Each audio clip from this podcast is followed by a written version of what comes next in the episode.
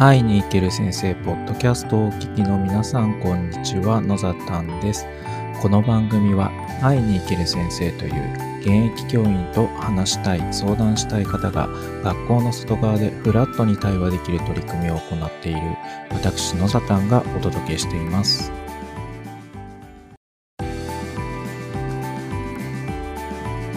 8月14日土曜日です、えー、皆さんいかがお過ごしでしょうか？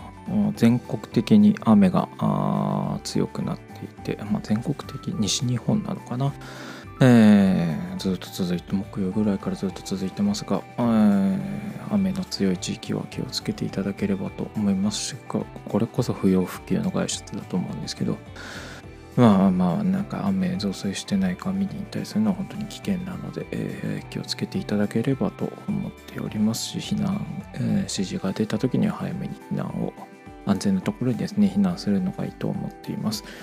えー、高知県はそんなにそこまでは降ってないんですけども、えー、ずっと続いてる感じですね。えー、まあ暑くはないけど蒸し暑いようなそんなあ毎日です。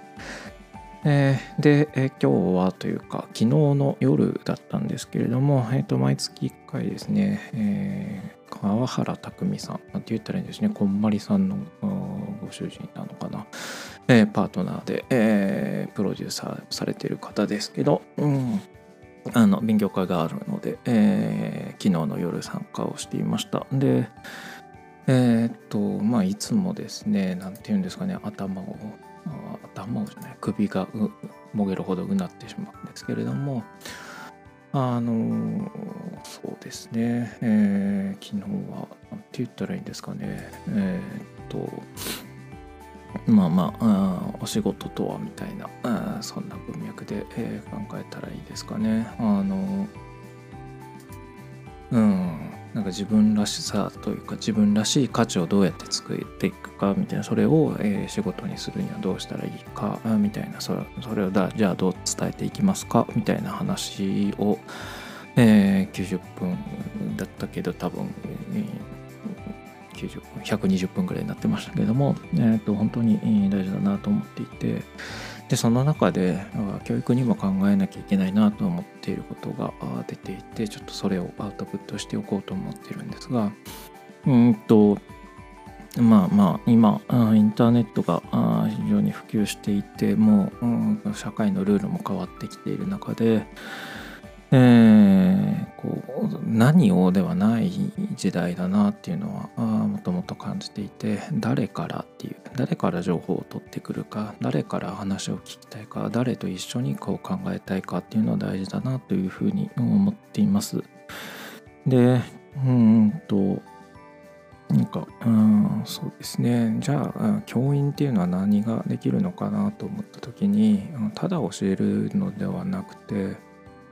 そうですね。その相手にですね考えたいと思っている人に考えやすく考えてもらえる時間を作るっていうのなのかなと思ったんですね。えっ、ー、と相手があ気持ちよく考えることができる状態にするというか相手がうんなんだろうな。こう多分考えてはいるんです。考えてはいるんだけどそれがこううまく表現しきれない時にえー、こうつつくというか質問をするというか今言ったのってどういうことっていう、えー、ちょっときつい言い方に聞こえるかもしれないですね、えー、今今の意味ってなんだ？とかそれは何を意味してるの？とかですね、えー、あえて聞くっていう状態を作るっていうのが本当に大事だなと思うんですね。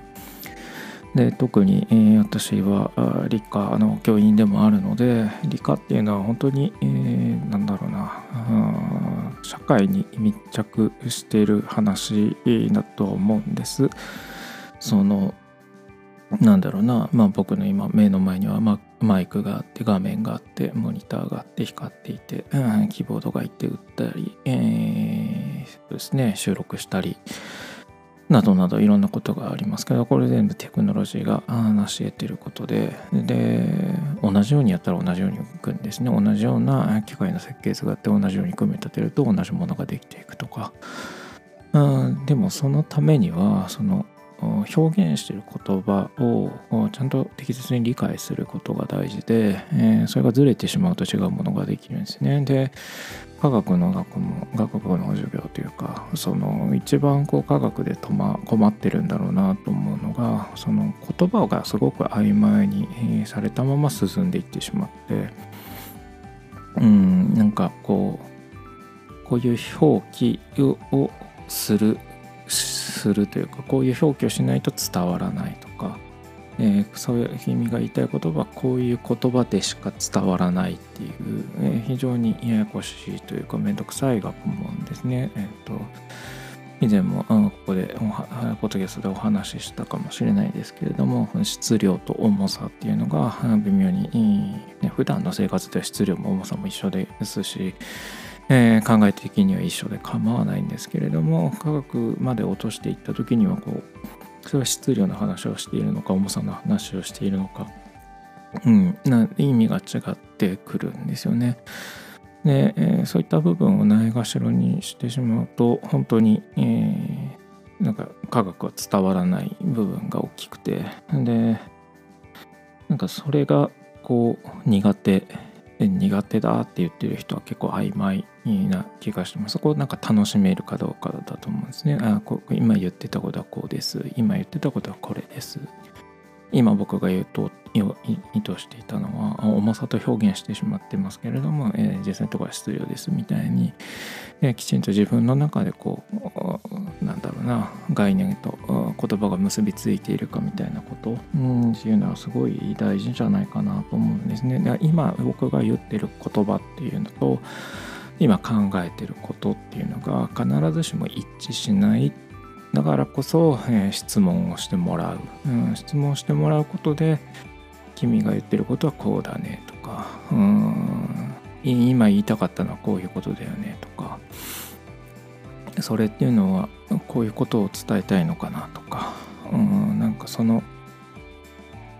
言ってるから正しいではないなっていうのをすごく感じていて、えー、なんだろうなその正しいと思ってる本質は何なんだろうっていうのをこう掘り下げていくだけでもだいぶ違うなっていうふうに思ってますね。それがこうビジネスにおいても多分そうで、えー、相手のためにどれだけ考えられますかとか、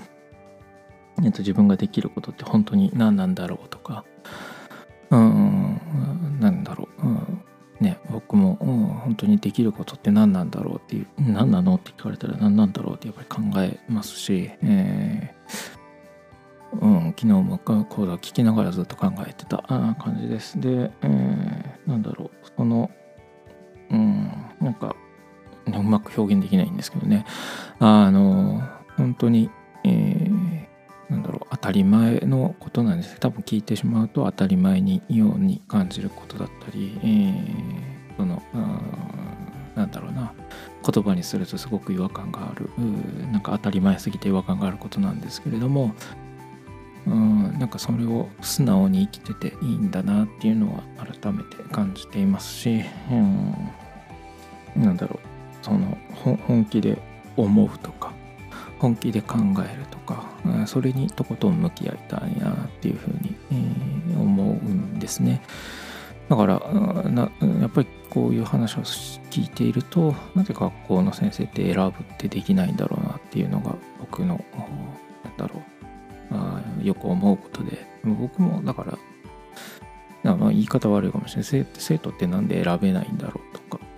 選べないって変なんですけどね。あの